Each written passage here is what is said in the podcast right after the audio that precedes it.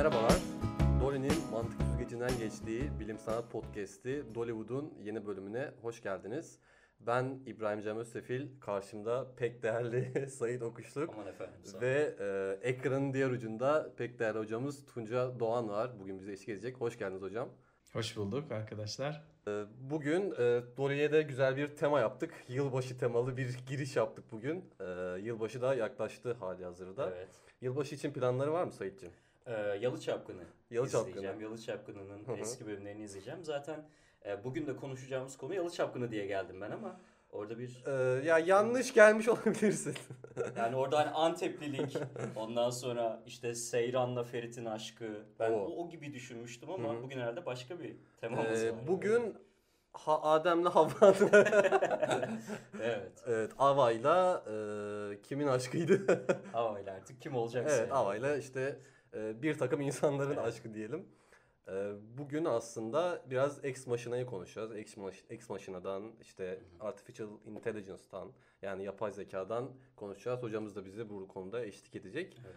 Ee, e, şeyin yönetmeni, Ex Machina'nın yönetmeni aslında bizim de çok sevdiğimiz Dollywood'un gönül Evet. dostlarından e, Alex Garland'ın yazıp yönettiği bir film. E, ama Alex Garland aslında Murray Shanahan'ın bir 2010 basımı bir kitabı var. Embodiment and the Inner Life diye. Oo, çok güzel okudun. Her zaman İngilizcem her zaman iyidir. Tabii Dolly Pop'un da etkisi var biliyorsun. Orada Mutlaka. Atabey'in muhteşem pronunciation'ından sonra Bir tane Fransa yani. Tabii. Biz de burada artık ondan bir şeyler öğrendik yani. Sağ olsun. Ee, aslında o dediğim gibi o kitabın bir daha söylemeyeceğim artık zirvede Yeter, bırakıyorum. Tabii ki. O kitabın bir uyarlaması tabii o teorik bir kitap. Ee, işin teorisinden etkilenmiş Alex Bey ve daha sonra bu işi bir kurgusal evrene uyarlamış. Ama Murray de kendisi bir akademisyen zaten bilimsel danışmanlık yapmış. Zaten dediğimiz gibi Alex Garland'ın işlerinde hep bir bilimsel taraf kuvvetlidir ve bir Mutlaka. danışmanı da her zaman bulunur. İşte biz de aslında bu perspektiften biraz e, filmi konuşacağız. Filmden kısaca bahsetmek gerekirse e, bir, e, yazılımcının aslında bir e, piyango kazanması sonucu şirket sahibinin yanında birkaç günlük tatili gibi başlıyor ama Evet. aslında oraya gittiğimizde bu bir e, şirket sahibinin bir yapay zeka e, ürettiği ve aslında bu genç e, bilim bir insana denemez genç çalışanını e, burada Beyaz yakalı. beyaz yakalısını ezmeye çağırdığı ortaya çıkıyor. Onu bir Turing testine sokuyor ve olaylar gelişiyor. Ee, biz de işte buradan konuşacağız. Tabii e, AI dediğimiz zaman, Artificial Intelligence ya da yapay zeka dediğimiz zaman çok çok gerilere gidip mesela edebiyatta ne bileyim Frankenstein'ın, Mary Shelley'nin bir romanı Frankenstein'ın bile yani bir tür yapay zeka olduğunu söyleyebiliriz. Tabii. Ya da işte e, bu ünlü e, Karel Çapek'in işte robotları ilk konu ettiğindiği tiyatro oyunu 1920'lerde oraya kadar gidebilir ama ya bilime baktığımız zaman aslında e, Alan Turing'e belki gidebiliriz ama daha öncesine de gidilebilir belki. İlk yapı taşını e, Yani. koyan insan olarak bilmiyorum. Leibniz diyebilir miyiz sence? Ben Leibniz derdim açıkçası. Kendisi hem fizikçi hem bilgisayar mühendisi. İlk bilgisayar mühendisi olduğu söylenir, rivayet edilir. Aynı zamanda hukukçu e, ve ilk dört işlemli hesap makinesinin mimarı diyebiliriz Leibniz'e. E, kendisi şöyle düşünüyor. Hayatla ilgili çok optimist bir e, karakter ve diyor ki işte eğer Tanrı varsa neden dünyada kötülükler var? Ve hep dalga geçiliyor yani bunun üzerine.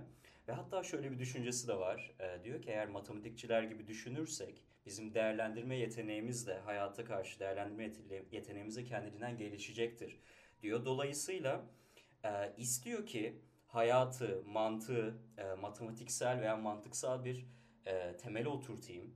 Ve bunun içinde sembolik e, gösterim e, dediğimiz işte o binomiyal gösterim vardır ya her şeyi sıfırlarla ve Evet. birlerle anlatmak. Aynı zamanda binomiyal gösterimin de hayranı. Hı hı. Ee, bütün evreni bu şekilde algılamaya çalışıyor. Fakat bir talihsizliği var ki o da Evet. sembolik bir şeyler yapayım, sembolik gösterime gireyim derken Newton'la. Çağdaşı Newton'a çatıyor. Çünkü Newton diyor ki türev integrali ben buldum diyor. Hayır efendim diyor ben buldum diyor. Sembolik gösterimi ben buldum sen buldun derken iş bu sefer İngiltere-Almanya savaşına dönüyor ki e, Newton bilirsiniz İngiliz. Tabii. Ondan sonra bir karalama kampanyası, bir işte Leibniz'in arkasından Tabii konuşmalar. Change.org'da imza toplamalar falan. çok- İnanılmaz ya. Bu Newton'un yaptıkları inan yani böyle artık burama kadar geldi. Ben Leibnizciyim yani açıkçası. Sonra Leibniz ölüyor. Ee, inanın arkasından bir Fatiha okuyanı çıkmıyor. Tabii. o kadar kara Mezarına tükürenler oluyor hatta. Ya ya ya. Onların açtığı yolda böyle zamanlar geçiyor. Tabii bir Newton'un zamanları 17. 18. yüzyıllardan bahsediyoruz. Sonra yavaş yavaş bir diğer İngiliz'e Alan Turing'e doğru yavaş yavaş yola Evet. çıkıyoruz. Alan Turing de gayet iyi bir matematikçi. Özellikle 2. Dünya Savaşı'nda zaten yaptıkları bir filme de konu, konu oldu. The Imitation Game. Game. Evet, e, Benedict Cumberbatch'in Wow, pronunciation'ı her harika. zaman oynadı. E, yani şeyin de Turing'in de esas olayı zaten Turing testi. Evet. Program başında bahsettiğimiz gibi. Aynı zamanda da e, ilk bilgisayarı tasarlayan kişi Evet, kendisi. aynen öyle. Ee, bu sayede de e, ya bu arada bilgisayar dediğimiz şey aslında çok basitçe şöyle anlatabiliriz. Bir problemi belleğine alıyor. Hı hı. Aldıktan sonra algoritmalar aracılığıyla onu bir çözüme kavuşturuyor. Olay budur yani aslına baktığımızda. Ee, zaten bu sayede de e, Nazilerin e, sırları çözülüyor. Evet. E, kriptolar çözülüyor Filmde ve gördüğümüz gibi. İkinci Dünya Savaşı'nı e, aslında Alan Turing kazanıyor. evet. Savaşın zaman. gizli kahramanı diyebiliriz. Fakat e, İngilizler ne yapıyor bunun üzerine? Eşcinsel diye kendisine e, bir e, hormon tedavisi görmesini e, istiyorlar. E, çünkü o zamanlar eşcinsellik suç sayılıyor. Tabii. E, Alan Turing gibi bir kişiyi harcıyorlar bu arada. E, çok acı verici bir süreç Alan Turing için. E, ve şey deniyor, siyanürlü bir elma yiyip kendini öldürdüğü söyleniyor. Hani eşini dostunu üzmemek adına. Bu Yalı Çapkını'nda mı anlatılıyor bu? Bu Yalı Çapkın'ın ikinci bölümünde. Ha, okey tamam. Ee, yıllar yıllar geçiyor daha sonra e, affediliyor. Yani Alan Turing Ya, öldükten çok çok kazanmış sonra. kişi. Aynen Elizabeth diyor ki biz Alan Turing'i affettik diyor. Elizabeth biraz öyle bir tarafı var. Hep arkadan geliyor. Hep böyle Her sonradan sonra sonradan. bunu yapıyor yani. Evet maalesef öyle üzücü bir tarafı var. Ee, yani işte Turing testi de aslında basitçe açıklamak gerekirse 3 kişinin katıldığı bir test oluyor. Evet. Ee, Tunca Hoca, sen ve ben. Tabii şu an aslında bir Turing testinde olabiliriz. Hocam Turing testini açıklamak isterseniz sözü isterseniz size bırakabilirim. Tabii e, biz ben e, aslında çok güzel özetlediniz. E, şimdiye kadar e, gelen tarihi bugüne kadar getirdiniz en azından Alan Turing'e kadar e, modern e, hesaplama tarihine kadar. E, onunla ilgili bir iki nokta belirteyim. Ondan sonra da e, Turing testine geçelim isterseniz. Aslında Leibniz çok önemli tarihte. E, fakat onun öncesi de var. Aslında mesela e, yaklaşık bir 50-60 yıl önce e, Blaise Pascal, Pascal'in diye benzer bir e, cihaz e, dizayn ediyor, tasarlıyor ve aynı zamanda da üretiyor bunu. E, sadece Leibniz'in e, ortaya çıkardığından birazcık daha ilkel bir versiyonu gibi.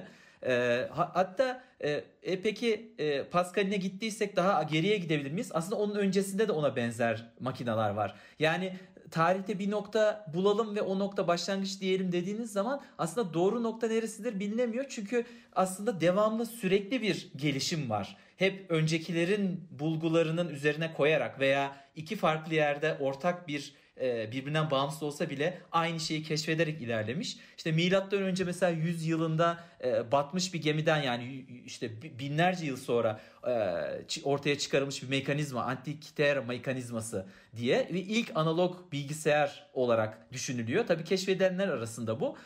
Çok kompleks bir mekanizması var. Birçok dişiden oluşan ve milattan önce 100 yılında batmış bir gemiden çıkartılmış. İşte bu tarihi hesaplamak için, işte saati hesaplamak için kullanıldığı söyleniyor. Zaten ilkel e, önceki çağlardan kalan çoğu e, mekanik cihaz aslında daha çok tarihle, işte astronomiyle ilgili hesaplamalar yapmak için kullanılmış. Hatta onun da gerisine giderseniz bu sefer abeküs. Milattan önce 500 yılından. Yani iyice basitleşti iş ama bugünkü kullandığımız bütün teknolojilerin temeli belki de orada. Oradan bile belki geriye gidilebilir ama yani o noktada bırakmak belki akıllıca. Ee, sürekli bir gelişim var. Onu söylemek istiyorum. Ve işte modern hesaplamanın, modern bilgisayarın da babası sayılan Alan Turing'e kadar geliyor. Ee, Turing işte sizin de belirttiğiniz gibi 2. Dünya Savaşı'nda e, Alman Enigma e, kripto makinesinin şifresini çözmek için e, tamamen işte mekanik nasıl bir cihaz olabilir sorusunu sorup onun üzerine e, işte kurulan takımda çalışarak, o takımın lideri olarak çalışarak işte bu Turing bombeyi üretiyorlar ve ondan sonra şifreleri çözüyorlar. Ama aynı zamanda kendisi e, bu bilgisayarın e, savaşta şifre çözmenin ötesinde daha farklı kullanımları olabileceği, insanın hayatını kolaylaştırabileceği ve ileride insanın hayatının önemli bir parçası olabileceğini de öngörmüş. Yani o zamanlar bunu öngörmek gerçekten çok zor bir durum. Ee, neden? Çünkü e, şeyin e, Alan Turing'in zamanından yaklaşık bir 20-25 sene sonrasını düşünelim. Artık bilgisayarlar yavaş yavaş hayatta yerini almaya başlamış. O zamanki IBM e, firmasının başındaki kişiye diyorlar ki işte bu e, kişisel bilgisayar hakkında ne düşünüyorsunuz? O da diyor ki hiçbir zaman bir insanın yani herhangi bir sıradan bir insanın kişisel bir bilgisayara ihtiyacı olacağını düşünmüyorum. O yüzden tamamen e, içi boş bir e, şey bu, çaba bu. Kişisel bilgisayar üretimi diyor. Yani Alan Turing ondan 20-25 yıl önce tamamen kafasında bugünleri belki de daha ilerisini bile e, konsept olarak en azından oturtmuş. Ee, ve aynı zamanda yapay zeka hakkında da düşünmeye başlamış. İşte e, Turing testi denilen şey de oradan çıkıyor zaten. E, o zamana kadar işte felsefi tartışmalar var. İşte zeka dediğimiz şey nedir? Yapay bir zeka olabilir mi? Olursa nasıl olmalı? Yani yapay bir zekaya biz ne özelliğe sahip olursa gerçek bir yapay zeka deriz veya ne olmazsa bu gerçek bir yapay zeka değil sadece basit bir imitasyon deriz. Mesela bir kuşun e, sesleri taklit etme yeteneğine sahip ötücü bir kuşun e, insan konuşmasını öğrenmesi gibi bir papağanın. E, bazen tesadüfi bir şekilde çok doğru bir anda doğru bir cümle söyleyebilir ve e, daha önceden bu kuşu hiçbir zaman görmemiş ve onunla ilgili hiçbir şey okumamış, duymamış bir insan onun gerçekten insanları anlayabildiğini ve cevap verdiğini düşünebilir. E, fakat e, aslında o sadece bir taklit yapıyor. Yani yapay zekanın e, üretilmesi ve tartışılması anında da bu ayrıma gitmek çok önemli. Turing orada çok zekice bir şey söylüyor. Diyor ki e, bu e, yapay zekanın e, tartışılması sırasında herkesin farklı fikirleri olabilir. Şu özelliğe sahip değil, o özelliğe sahip mi yoksa sadece taklit mi yapıyor bunu nasıl anlayacağız? Bunu en kolay anlama yolu biz doğal zekayı yani karşımızda başka bir e, insan olduğu zaman onu nasıl tartıyoruz? Aynı onun gibi yola çıkabiliriz. Ee, elimizde işte insan gibi görünen, insan gibi hareket eden bir robot olamayacağı için o dönemlerde kesinlikle yok böyle bir şey. Bugün bile daha tam o noktaya gelmiş durumda değiliz. O zaman diyor yazılı olarak yapacağız bunu. Ee, ve e, bilgisayarın e, verdiği be, belli durumlarda sorulara verdiği cevaplar ya da yaptığı yorumları yazılı olarak e, üçüncü bir kişi alacak Üçüncü bir kişi neden üç diyorum? Çünkü bir bilgisayar var, bir oyuncu o, bir oyuncu da gerçek bir kişi. Çünkü bir de referans noktası olması lazım. Yani bir deney yapıyorsanız mutlaka bir kontrol olması lazım. Ee, buradaki kontrol noktası da tabii ki gerçek insan olacak. Ee, değerlendirici kişi ikisinden de aldığı yanıtları e, bakacak ve bunların hangisinin makineden geldiğine doğru bir şekilde karar verir mi veremez mi? Eğer doğru bir şekilde karar veremiyorsa o zaman işte yapay zeka amacına ulaşmış demektir diye bir test koyuyor ortaya. E, bu ilk koyulduğu zamandan sonra tabii çok tartışmalar geçiyor aradan geçen yıllar boyunca. Yapay zekanın üzerine daha fazla düşünülmeye başlandığı zaman akademik ve hatta özel sektör seviyelerinde, teknoloji üretme seviyelerinde e, çalışmalar başladığı zaman çok düşünülüyor, eleştiriliyor bazı noktalardan. Ama halen e, temel anlamda en azından temelini oluşturmak anlamında bu mantık oldukça doğru görünüyor bize. Ya aslında Turing testi dediğimiz şey e, bir zeka örneği var. Hı hı. Ve bu zeka örneği sen onu ne san, zannediyorsan o sandığın şeyi olmadığına seni ikna etmesi lazım. Bilmiyorum anlatabildim mi? Mesela diyelim ki ben sana kendimin e, erkek olmadığını ikna etmek durumundaysam, hı. yapabiliyorsam bunu, hı. işte o zaman evet. Ya ben aslında testini geçebilirim. Bir şeyin doğru olması o kadar önemli değil. Önemli olan ben seni ona ikna edebiliyor muyum? Kesinlikle yani öyle. bir insan vari şekilde. Kesinlikle Bu öyle. testin derdi bu. Aslında filmde de işte bunun biraz ıı, ters yüz edilmiş halde aslında Turing testine tabi tutulanın kim olduğunu bazı noktalarda hakikaten anlayamadığın, e, ne olduğunu bilemediğin bir durum var. Tabii belki Turing testinin e, en tartışılan yönlerinden biri de işte robotların o işte hakikaten öğreniyor mu, anlıyor mu yoksa e, toparladığı bilgileri sana yeniden sunuyor mu? Evet mesela satrancı iyi oynayabiliyor olması satrancı bilgi, bilgi anlamına gelir, gelir mi? Aynen Filmde öyle. Aynen konuşulduğu gibi. Ya da mesela şey mesela ilk e, robotla o bizim işte esas adamın şeyinde konuşmasında mesela Breaking the Ice terimi geçiyor. Kesinlikle. Mesela Breaking the Ice'ı robotun anlamasıyla birlikte şey oluyor karşılaşıyorlar. Çünkü bu mecazi bir anlam. Ve robotun o Breaking the Ice'ın aradaki işte soğukluğu gidermenin ilk işte muhabbetlerde onu o manaya geldiğini öğrenmesi, bilmesi ya işte Turing testinin bir şekilde şeyi oluyor yani tezahürü gibi Tabii. bir şey oluyor. Zaten işte en büyük tartışma da dediğim gibi buradan çıkıyor. Mesela Turing gibi düşünmeyen insanların da işte farklı farklı deneyler var. Mesela Chinese Room Experiment bunlardan bir tanesi. Ya aramızda bir kapı olsun Hı hı. e, bu deneyde ve ben e, Türkçe bilen bir kişi olarak sen de bir Çinli olarak karşımda bulun. E, benim elimdeki kitapta şöyle bir şey yazsın. E, desin ki eğer kapının altından size Çince bir metin ge- ge- gelirse bu metnin cevabı olarak şu kurala göre şu cevabı kapının altından tekrar geri gönderin gibi bir kural defteri olsun. Sen bana kapının altından Çince bir şey gönder. Ben sana her seferinde kural defterine göre tekrar Çince metni uzatayım.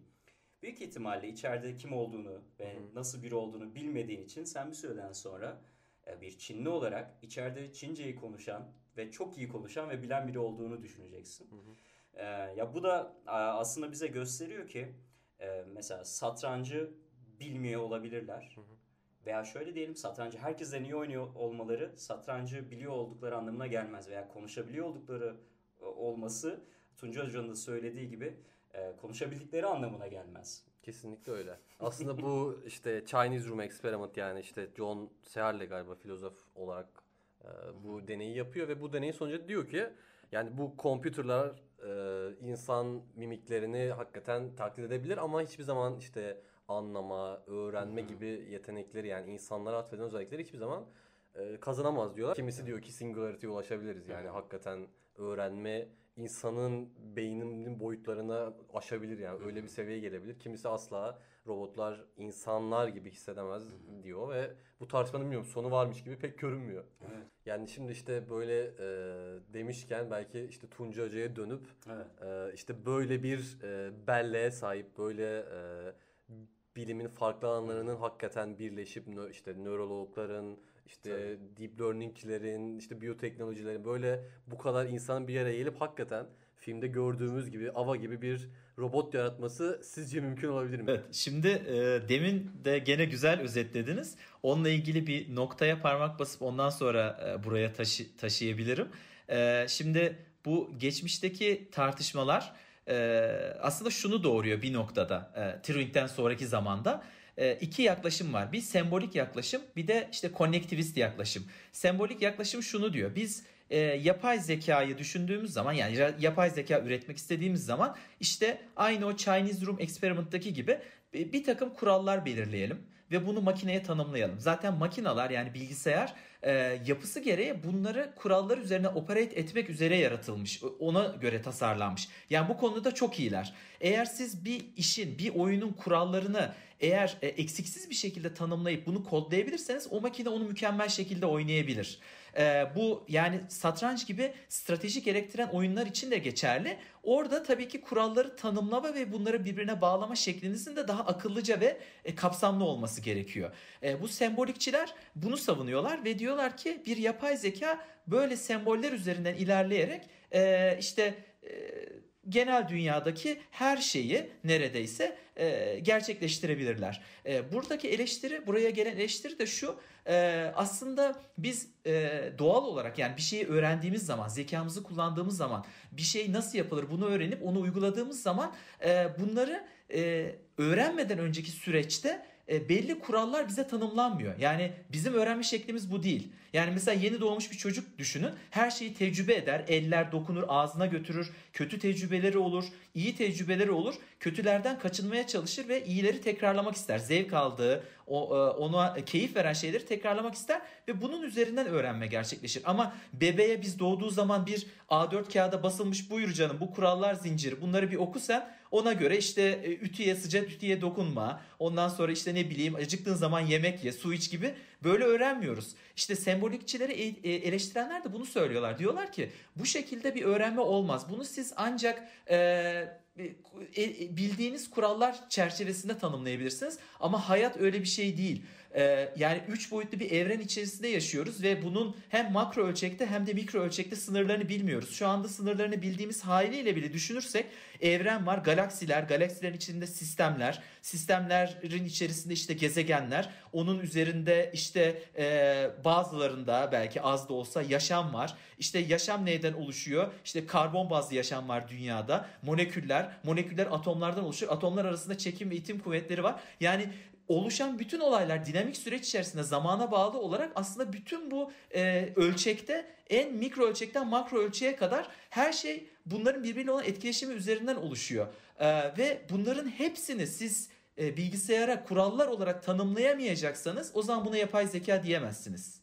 Ee, ve bunları da tanımlamak tabii ki mümkün değil. Öyle bir bilgisayar bugüne kadar yaratılamadı. Belki de hiçbir zaman yaratılamayacak. Ee, bütün yani atom altı parçacıkları tek tek e, her herhangi bir anda kodladığınızı düşünün bilgisayara. Böyle bir şey mümkün değil yani. E, o nedenle de diyor ki doğal öğrenme sürecini e, kapsayacak bir sistem geliştirmeliyiz. Konnektivist yaklaşım. E, e, nasıl bu? Önce bir e, potansiyelle geliyoruz. Boş levha gibi düşünelim e, felsefedeki boş levha yaklaşımı ve bunu tecrübelerle e, dolduruyoruz. Ve buna yönelik bir yapay zeka altyapısı hazırlarsak onun öğrenme süreci bizim doğal öğrenme sürecimize benzer ve e, doğru bir şekilde öğrenirse, yeteri kadar veriyle öğrenirse o zaman doğru kararlar vermeye başlar. Ve bu yaklaşım aslında e, bugünkü yapay zekayı ve bu bugün gördüğümüz başarılı örneklerin temelini oluşturan yaklaşım. E, bu yaklaşım çok yeni bir yaklaşım değil. Yani 2010'larda çıkmış bir yaklaşım değil. Aslında Turing'den e, kısa bir süre sonra ortaya atılmış teorisi. Ama o zamanlar pratik olarak e, hayata geçirilememiş. Çünkü e, bunları yapabileceğiniz bir e, bilgisayar yok elde. Bunlar çok yüksek hesaplama gücü gerektiriyor. O zamanın bilgisayarlarıyla yapmak mümkün değil. Dört işlemi zor yapıyorsunuz zaten. O yüzden hep teorisi e, teori seviyesinde kalmış. Uygulamaya geçmemiş. Yeni yeni günümüzde gelişen teknolojiyle bunları uygulama seviyesine geçtik. E, ve bugünlere geldik. E, oradan nereye bağlayacağımı unuttum. Nereye bağlayacaktık buradan? ya aslında şey var bahsettiğiniz gibi ya bütün e, atom altı parçacıkların e, belki elektronun o zamanki konumunun e, veya onun komşu elektronuna olan konumu aslında bizim kararlarımızı vermemizi sağlayan şey. Yani deterministik bir yaklaşım var aslında. Hani şeyde derler ya Laplace'ın şeytanı denilen hmm. bir ifade vardır. Geçmişteki her şeyi bilirsen gelecekteki her şeyi de bilebilirsin. Hani deterministik bir yaklaşım var burada da. filmde de o şey çok hoşuma gidiyor. Ee, mesela işte e, ne demek istiyorum? Mesela sana, sanat yapabiliyor mu? Hı. Yapay zeka sanat yapabilir mi? Yapay zeka aşık olabilir mi? Gibi sorular var. Ee, veya yapay zeka adalet sisteminde hani Leibniz hukukçuydu ya işte evet. bugünleri görse büyük ihtimalle gözlerinden bir damla yaş süzülürdü. Belki ilerleyen zamanlarda yapay zeka e, bizim yerimize e, işte mahkeme e, salonlarında evet. kararlar verecek belki yani yargıç olarak. Fakat şöyle bir problem var. Yine Tunca Hoca da oradan bahsetti. Mesela eğer bir ortaya görsel bir şey sunmak istiyorsak daha önceki o görsel bütün dataları toplamamız gerekiyor veya çok yüksek sayıda data toplamamız gerekiyor. Veya e, hukuk sisteminde kullanacaksak, adalet sisteminde kullanacaksak geçmişteki bütün o e, değerlendirmeleri toplamamız gerekiyor. E, o zaman burada şöyle bir problem çıkıyor. E, yapay zeka bir kere e, ön yargılı bir şey öğrenirse evet bu sefer onu devam ettirmek. Onu devam ettirecek. Ya dolayısıyla bu e, filmdeki e, makinamız bizim Eva kimden öğrendiyse bu üçkağıtçılığı bilmiyorum ama canımızı okudu yani. bu arada bence e, öyle şeyler de var. E, mesela bir eleştirmene soruyorlar. E, bu e, eseri Bach mı yaptı?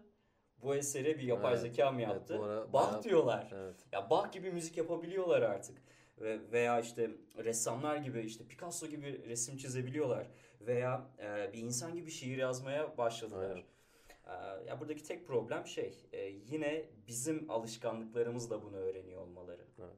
Özellikle işte bu var. yakın zamanda OpenAI'ın çıkardığı o e, şey ne denir ona bilmiyorum. Yapay zeka evet. e, epey etkileyici insanlar işte garip garip sorular sorup ben cevaplar bekliyor ve ya çoğu insan da bir şekilde ikna oldu. Hatta robotlar dünyayı ele geçirecekçiler. Tabii tabii. Direkt hareketlenmeye başladı. Senin elinde de galiba bir e, şiir var. O şiiri Şiirim var. e, bizlerle paylaşmak ister misin? Paylaşmak isterim tabii ki hocam. Ee, sizden şunu tahmin etmenizi isteyeceğim. Evet. Ee, bu şiiri bir yapay zeka mı yazdı?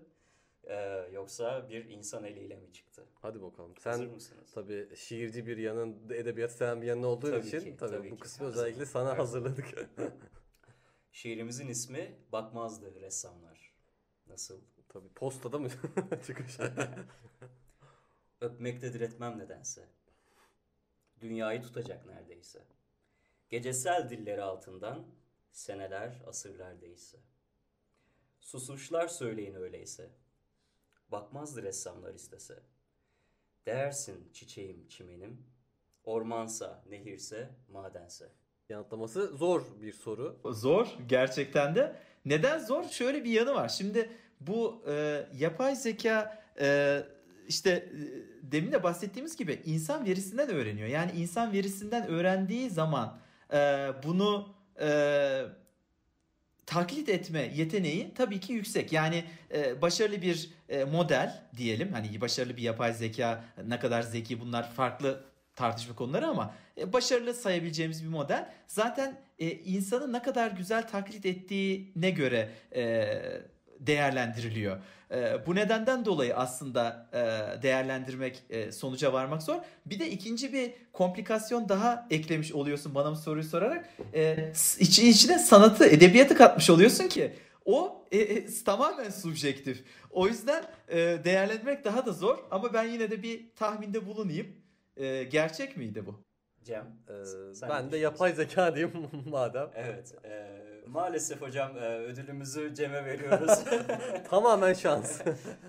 Fakat sizinki cesaret isterdi hocam. Yani Cem e, ben kolaycılığı seçtim. kolaycılığı seçti.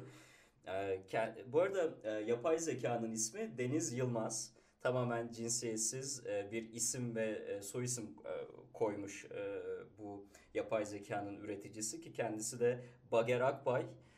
İTÜ Matematik Mühendisliği bölümünden mezun. Tokyo'da kendisi e, lisesini okumuş.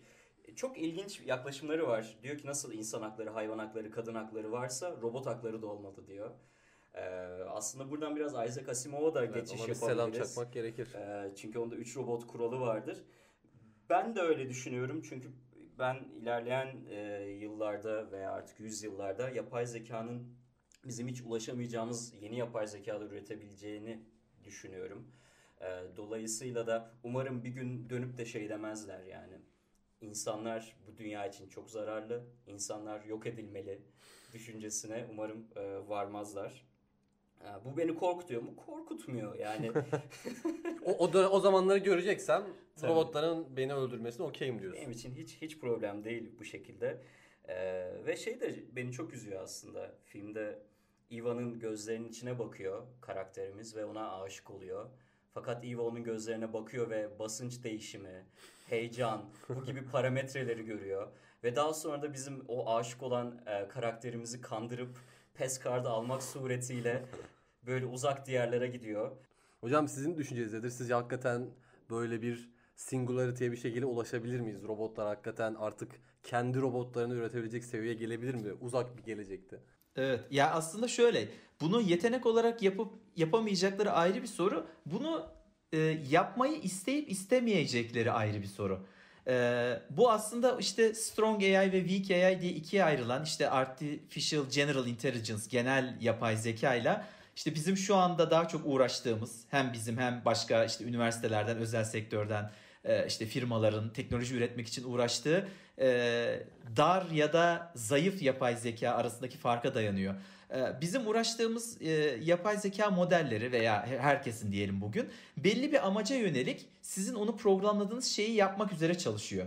Yani onun dışına çıkması mümkün değil çünkü o şekilde kodlanmış. E, Fakat bu sizin dediğiniz noktaya gitmesi için işin kendisine ait bir bilinci, bir iradesi olması lazım.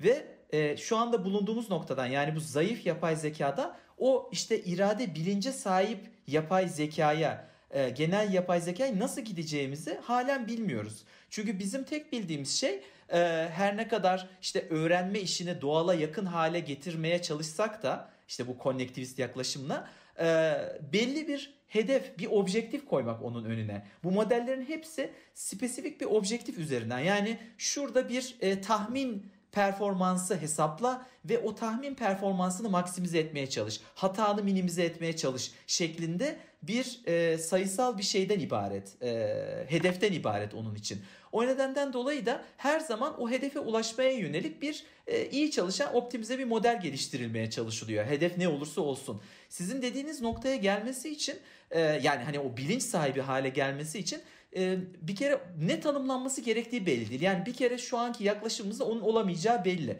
Yani şöyle bir objektif tanımlayamayız. Bilinç sahibi ol.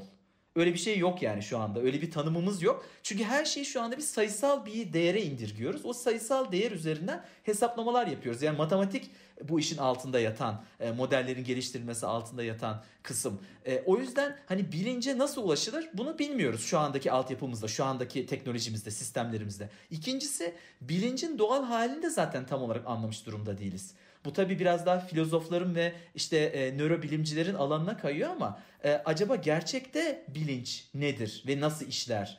Tam olarak nasıl işler? Bunu biliyor muyuz biz atomik seviyede, atom altı seviyede? Hadi onları geçti moleküler seviyede de diyelim. Onu bile bilmiyoruz şu anda ki biz onun e, aynısını taklit edebilen bir sistem geliştirebilelim. O yüzden o noktadan şu anda bence çok uzaktayız. Ee, yani bunu söyleyebilirim bu aşamada. Ben de aynı görüşteyim. Ya mesela bir solucanın bile aslında nörolojik ağını çözemediğimiz bir yerde Tabii. o noktaya ulaşabilir miyiz ki nöroloji yani solucan ne bileyim bin belki binlerce sinapsı olsun, binlerce nöronu olsun. Bir insanı düşündüğünüz zaman milyonlarca, milyarlarca belki bahsediyoruz. Bunun çözülmesi bana da çok olası gelmiyor. Sadece sana kötü haberlerimiz var ama sen yine de bu geleceğe inanmaya istiyorsun galiba. Kesinlikle. Kesinlikle bekliyorum. Ha, Belki bakalım. sinir ağları kurulacak. yapay zekalar yükselecek. Bellek problemi aşılacak. Yapay zekaların çoğu gelecek. Keyifle de bekliyorum yani. Bu arada yani şu bu şekilde kodlayabilirsin yapay zekayı. Mesela bu bilim kurgu filmlerinde, distopik filmlerde yapay zekanın dünyayı ele geçirdiği, kötü niyetli bir şekilde insanları yok etmeye çalıştığı bir yapay zeka kodlayabiliriz. Ee, belki hani bugün değil ama belki 5 yıl sonra 10 yıl sonra bunu yapabiliriz ve o yapay zeka gerçekten de insanları alt edecek bir teknoloji de geliştirebilir. Bu da mümkün. Ama bu yine biz onu o şekilde kodladığımız için yapacak. Yani durup dururken e, ben buna karar verdim, insanları yok etmeye karar verdim diye düşünüp oraya e, o moda kendini e, geçirip o şekilde davranmaya başlamayacak büyük ihtimalle. Yoksa yani o tehditin e, yapay zekanın bir tehdit olup olmamasından bağımsız bir şey aslında bu bilince sahip olup olmaması durumu. Tam olarak aynı şey değil yani ikisi. Filmde de Ivan'ın söylediği gibi ben konuşmayı biliyorum. Her zaman biliyordum. Hı. Yani bu da onun gibi olacak. Yani e, e, ben insanları öldürmeyi doğru bulmuyorum. Çünkü öyle öyleydi yani. Evet. Bizim de içimizde vardır ya bu tip şeyler. Doğru bulmadığımız şeyler vardır. Mesela benim içinde bir Terminator var. Beni James Cameron çekmedi ama. o zaman filmi konuştuk, tartıştık. Artık yavaş yavaş e, çocuğumuzu yani filmimizi puanlamanın e, zamanı geldi. E, ilk olarak Tuncay Hoca'ya dönelim. Hocam siz e, filme dair yorumlarınız, puanınız kaçtır, nedir? Onları bir duymak isteriz. Tabii. Ee, aslında filmi ben e, izlediğim zaman hem kendim özel olarak bu alanlarla ilgilendiğim için hem de e, başarılı bir şekilde e, ortaya çıkarılmış, kotarılmış bir film olduğunu düşündüğüm için beğendim. E, çünkü baştan sona yapay zekanın e, ya atfedilen özellikler gerçekçilikten uzaklaşmıyor. E, o çok hoşuma gitti. Diğer filmlerde genelde eleştirdiğim şey o olur. Çünkü biliyorsunuz filmlerde e, seyirciyle bir bağ kurmak önemli. O yüzden hani bir e, empati yaratmaya çalışılıyor. Ve bu nedenden dolayı da işin içinde yapay zeka varsa empati kurulması gerekiyorsa ona e, aşırı derecede insan özellikler yüklenir. E, gerçekçilikten uzaklaştırır bu bazen. Böyle bir şey yapılmamış. Filmin sonunda işte yapay zekanın amanın hala son derece soğuk bir şekilde işte e, kendi amaçlarına yönelik hareket etmeye devam etmesi e, bence bu çok güzel bir e, twist denir mi buna bilmiyorum ama plot twist diyebilirsek e, bence çok başarılı bir plot, plot twist olmuş. E, bu özellikleriyle beni gerçekten çok etkiledi. Bir de filmin değişik bir şekilde feminist yani feminizme dayanan oraya dokunduran bir yanı var. Yani bu işte e, asıl deha olan yapay zeka yapan karakteri Nathan'ın e, işte bir noktadan sonra e, bir sürü benzeri özellikte e, robot diyelim yaptığını, yapay zekaya sahip robot yaptığını, bunları işte bir takım kendi kişisel ihtiyaçları için kullandığını, onların e, ihtiyaçlarına önem vermediğini ve bu yapay zeka gerçekten de e, hissetme ve bilinç özelliklerine sahip olduğu için de e, ona haksızlık yapıldığı ile ilgili bir alt metin de var sanki. Bana öyle geldi bilmiyorum. E, bir yandan da ona dokunduruyor ve sonunda işte e, Ava karakterinin özgür olup dünyaya açılmasını da artık sanki böyle zincirlerini kırıp artık e, şey istediği hayatı yaşayabilme e, hakkına sahip olmuş bir kadın gibi göstermiş bir yandan. Yapay zekayı oraya da bağlamış sanki. Bu da ilginç bir yan. Yani hiç öyle bir yan olmayabilirdi aslında filmde. E, çok yüzde yüz gerekli mi bilmiyorum ama güzel bir dokunuş olmuş sonuç olarak. E, bu da benim için bir pozitif ve sonuç olarak 100 üzerinden mi veriyoruz puanı şimdi nasıl? Evet 100 üzerinden. Tamam 100 üzerinden 85 verebilirim ben. Hocamın puanı iyi. Sen yani Ulaş Hoca'yı pek beğenmemiştin. evet beğenmedim. Ulaş Hoca da bizi diskoya götürecekti. Sözü vardı götürmedi daha. evet bekliyoruz. Hocam Ankara'da da sizden böyle bir şey Ankara'da neye götürülür biliyorsunuz. Belki dizilerden, belgesellerden. Hocam siz, biz anlaştık Evet, hocam. hocam, biz, biz okeyiz buna.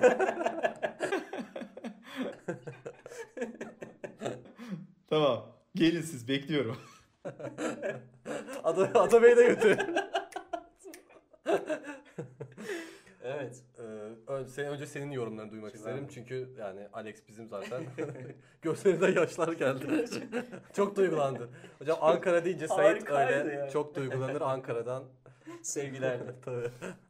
Ya e, Ex Machina'da e, yapay zeka tarihinde olup da olmayan hiçbir şey yoktu bence. Ya bizim Ex Machina filmin dışında konuşabileceğimiz bir şey var mıydı diye düşünüyorum. O kadar araştırdım ettim hiçbir şey bulamadım. Her şeyi yani yapay zeka tarihi olsun veya yapay zeka ile ilgili e, sınırlar olsun e, her şeyi ele alabilmişler ve bunu çok güzel bir dille bize aktarmışlar. Ee, ve bunu yaparken de hala merak unsuru var. Ne olacağını bilmiyoruz. Yani her şeyi bilsek bile Hı hı. bir adım sonra ne olacağını bilmiyoruz. Sen bu bilinmezlik de benim çok fazla hoşuma gitti. Ee, karakterler arasındaki güç dengeleri, ee, ondan sonra karakterlerin kendilerini sorgulamaları, ee, birbirlerinden bir şeyler gizlemeleri, kimin makine olduğunu sorgulatmaları, Evet. ee, bize bizi sorgulatmaları, düşünme biçimlerimizi Bizi bize, bizle. bizle anlatan anlatmaları e, her şey e, benim için harikaydı. E, o yüzden ben de sefer tam puan vermek istiyorum. Oo. Çok beğendim. Vay be. Bir daha olsun bir daha izleyelim. Extended'ı çıksın, ikincisi çıksın, ikincisini de izleyeceğim. Bakalım. Belki Bekliyorum. çıkar. Belki Evet. Alex Bey bir güzellik Bekliyorum. yapar sana. Evet, Ee, o zaman sıra bende. evet. Ee, ben de yani hep ikin, ikinizde olduğu gibi ben de çok yükseğim filmi. Yani ilk zaten sinemada izleyip çıktığındaki tadı bile hala hatırlıyorum. Yani o şaşkınlığımı. Ya, Kekremsi miydi o tatlısı? Yo, valla çok güzeldi. Antep baklavası gibiydi yani sana o kadar söyleyeyim. Bayağı keyifliydi. Cevizli mi olur Antep baklavası? Tabii cevizli olur. Ceviz, ceviz, fındık, fı- yani fıstık hariç her şey olur. Bak dilim bile fıstık diyor yani. ya o tat hala duruyor. Ya bir film olarak zaten harika. Yani bilimsel olarak da mesela burada bilmiyorum 40 dakikada falan konuşuyoruz. Yani bir 3 saat 4 saat daha çok rahat tabii, konuşuruz. tabii. Yani mesela robotları çıkar tamamen felsefik manada, psikolojik manada Kesinlikle, bile saatlerce konuşulabilir ki yani yapay zekaymış, oymuş, şuymuş onu da çokça konuştuk. Ya ben özel ben özellikle şey aradım internette. Ya filmde olup da ya bir insanın ya bir bilim insanının ya da bilimle uğraşan bir insanın ya şunu yapmış ama bu olur mu abi Tabii, dediğini tabii, duymadım tabii, ya bak tabii, bazı insan aynı fikirde değil. Mesela biz de mesela işte singularity sen olur diyorsun ben olmaz diyorum.